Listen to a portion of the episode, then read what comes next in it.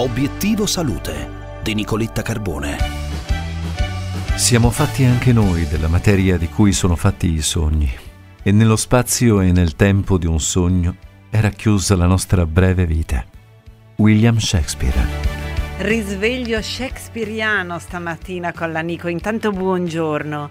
Beh, eh sì, siamo partiti con questa frase di Shakespeare perché ci porta dritto dritto al tema della nostra chiacchierata. Parliamo di sogni, anzi, oggi facciamo di più. Entriamo nella stanza dei sogni ed aspettarci il professor Pietro Roberto Goisis, medico, psichiatra, psicoanalista Buongiorno professore. Buongiorno. buongiorno, a voi, buongiorno a lei. Ben svegliato e ben sognato mi Grazie. verrebbe da dirle. Eh, sì, Eh? abbastanza. Ben svegliato sicuramente, è piacevole per me svegliarmi. Ecco, eh, autore, de- devo aggiungere anche scrittore perché è autore eh, di Nella stanza dei sogni, Enrico Damiani, editore. Eh, professore, allora entriamo in questa, in questa stanza dove vengono raccontati i sogni. La stanza dell'analista è sempre un po' un luogo misterioso, no? Un rifugio eh, quasi... Sì, sì, sì. Mm, Ci, ce la mettiamo anche noi per tenerlo molto misterioso. Eh, però è vero che è un luogo più che altro molto riservato, molto protetto, molto intimo, ecco, sicuramente. eh, in cui nasce una relazione. Assolutamente. Molto intensa, molto forte, esclusiva.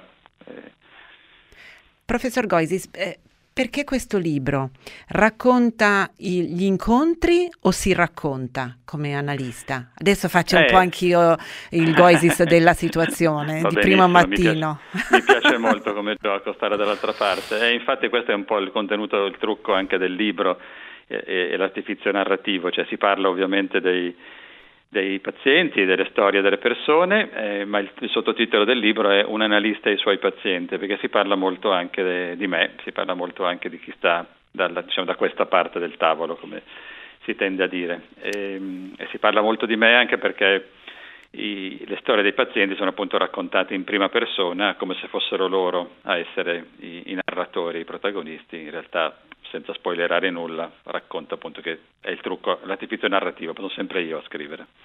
Nella stanza dei sogni avvengono di incontro in incontro delle, eh, dei cambiamenti, delle, possiamo chiamarli quasi ristrutturazioni, eh, professore. Che cosa succede?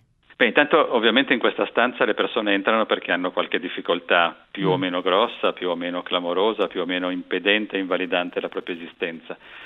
Forse Mi fa qualche solo- esempio, professore? Sì, partiamo... I bisogni quali sono?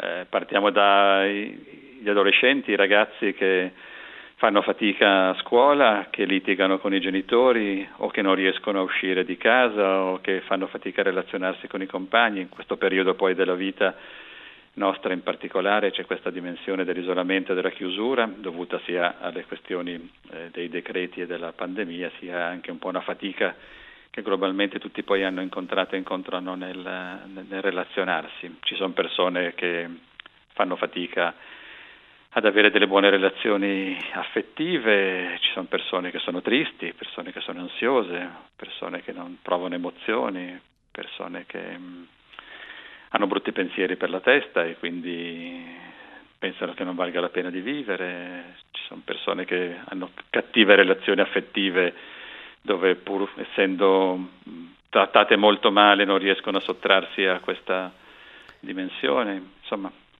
Professore, e tra questi disagi, tra questi problemi e i sogni, che relazione c'è? I sogni raccontano di che, di che materia sono fatta, che sono fatti i sogni, raccontano i nostri problemi. Come legge uno psicoanalista i sogni? Che cosa, che cosa raccontano eh, i sogni ad uno psicoanalista? Beh, i sogni, senza entrare appunto in una dimensione un po' cabalistica, per cui se io sogno le scale, allora Mm. vuol dire che questo, e allora gioco questo Sì. numero all'otto. Sì, che è un po' è un ci automatismo. piace. Sì, però Piace, professore, sì. Te devo confessarci che ci piace tutti noi quando ci ricordiamo i sogni cerchiamo di interpretarli, buttandoci un po' verso un'interpretazione cabalistica oppure proviamo a fare un po' no, lo psicoterapeuta, lo psicoanalista e cerchiamo di... eh, mm, è difficile, è complicato, ma Sì, lei sì, come sì. psicoanalista, perché quando parliamo di sogni eh, mm, il Subito. pensiero va subito alla psicoanalisi. Eh, Certo, mm, che, certo. cosa, che cosa si capisce dai sogni? Che cosa si comprende? Quali indicazioni danno? Eh, tradizionalmente si diceva che i sogni esprimono il nostro mondo inconscio, quindi ci dicono qualcosa che noi non conosciamo bene di noi stessi. E un po' questo vale ancora. Eh, una volta si diceva che la, il sogno è la via regia all'inconscio, no? quindi il modo di accedere a questa parte misteriosa, non conosciuta di noi stessi. È ancora vero questo, ma in più noi usiamo i sogni come anche dei racconti, eh, come se fossero dei film che abbiamo visto, delle fantasie che abbiamo fatto, che devono essere sempre collocate dentro nella relazione con l'altro. È per quello che la misura un po' cabalistica del sogno fa un po' sorridere, perché in realtà un sogno deve essere sempre letto eh, all'interno di quello che può significare nella relazione con la persona a quale lo racconti, in primo luogo, o da cui è nato, eh, quali sono i personaggi che si presentano. Pensiamo proprio a, a una rappresentazione teatrale, a, a, un film in qualche modo. Quando noi lo vediamo, eh, dopo cerchiamo di comprendere eh, che cosa può essere successo in quella storia. Ne siamo noi protagonisti però, perché è la nostra mente che li produce. E allora diventiamo come contemporaneamente attori di questo film, di questo PS teatrale, ma siamo anche scrittori, sceneggiatori, diamo le parti registi in qualche modo. Ecco, se noi riusciamo a leggerlo in questo senso un po' più ampio e completo, possiamo comprendere qualcosa in più del nostro modo di vivere la vita e, e le relazioni con le persone. È una, è una, lettura più ampia diventata quella del sogno, quindi un po' meno meccanicistica e un po' più globale di comprensione del funzionamento mentale affettivo delle persone. Professore, mm, quando io chiedo a un esperto di medicina del sonno come mai al mattino non ci si ricorda il sogno, i mm-hmm. sogni, perché noi sogniamo sempre, me lo assicura anche lei, anche quando Pare non ci sì, ricordiamo. Sì. Mm? Sì, sì. Il, l'esperto di medicina del sonno mi risponde che dipende dal momento in cui facciamo i sogni. Se invece lo chiedo a lei, giro la domanda a lei, perché non ricordiamo i nostri sogni? Allora, la parte di me medico e, e diciamo scienziato nel senso ampio del termine dice che ovviamente ha ragione, ha ragione il medico del sonno, del sonno, certo, non c'è dubbio. Poi dopo c'è una componente senza accanirci, perché una mm-hmm. volta noi ci accanivamo molto se uno non faceva una cosa, non se la ricordava, vuol dire che era, era la censura, mm. no? cioè vuol dire eh, sei tu colpevole perché qualcosa nella tua mente non funziona o proteggi o non vuol farci scoprire delle cose. Ci sono delle ragioni di vario tipo. Eh, questa questione della censura, a volte succede anche una cosa buffa.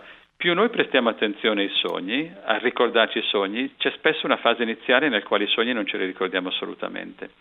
Quindi è un po' come eh, paragonare il libero flusso del pensiero, pensate a un fiume, un ruscello che scorre, oppure il tentativo di, di, farlo stare entro argini che abbiamo deciso noi e quindi anche il nostro pensiero un po' guidarlo e condizionarlo. Ecco, se cerchiamo di forzare un flusso d'acqua, inevitabilmente lo facciamo essere meno naturale, libero e, e fluente. Lo stesso vale un po' per i nostri sogni.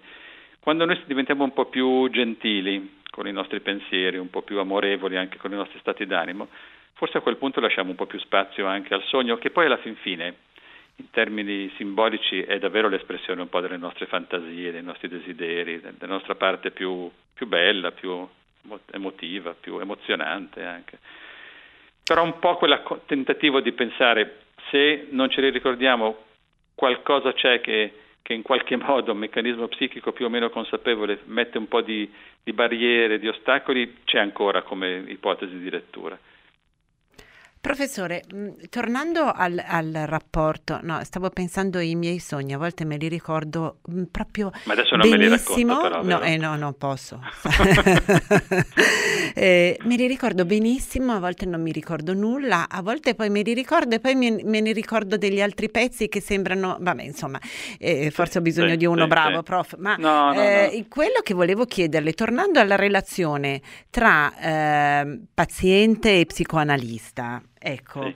eh, eh, insomma, quanto dura? È per sempre, perché dai film di Woody Allen lo psicoanalista diventa quasi un, un amico, no? una presenza eh, che, eh, ne, negli anni. Ecco, sì, ma sì. prima o poi da questo psicoanalista, da questa stanza dei sogni si esce? Fortunatamente sì, eh. per tutti quanti. Eh, di fatto la, la, condizione ideale è quella in questa stanza si entra perché se ne ha bisogno, ci si sta il tempo necessario e poi quando è, abbiamo un po' messo a posto un po' di ordine dentro di noi si esce e eh, ci salutiamo. Mh, Perché? Qualche volta. Qualche volta?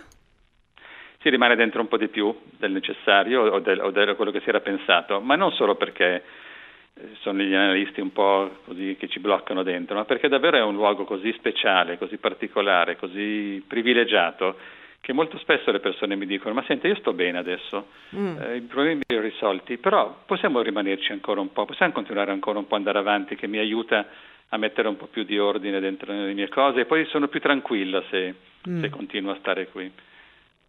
A un me piace come... immagine. È un po', mi sembra un po' la copertina di Linus però descritta così.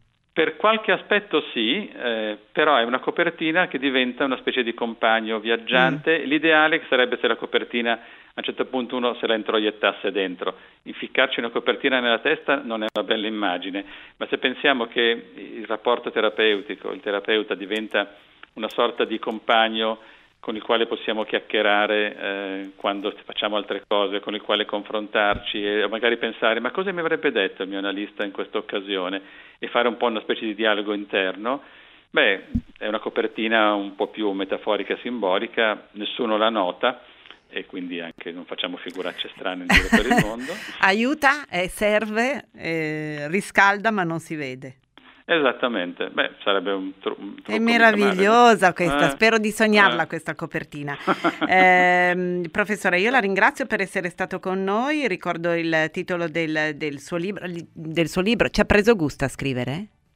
Moltissimo, enormemente. Quindi, eh, nella, Ricordo il titolo del suo libro, Nella stanza dei sogni. Eh, ci sentiamo presto. Intanto buoni sogni a tutti, anche se è tempo di iniziare la giornata. E quindi... Esatto. Però sognare ad occhi aperti serve anche, no? Anche ci quello, aiuta. tantissimo, mm. tantissimo, anzi forse ancora di più. Grazie, grazie al professor Buona giornata. Goisis, grazie. Grazie a Peter Bescapè in regia alla parte tecnica. E voi vi siete ricordati il sogno di stanotte oppure no? Magari scriviamocelo, dai che così, magari abbiamo sognato la stessa cosa. C'è Peter Bescapè, eh, Laura Vanossi in assistenza in redazione, torno subito dopo il GR delle 12, se mi volete io ritorno, ma io comunque ritorno, vi aspetto.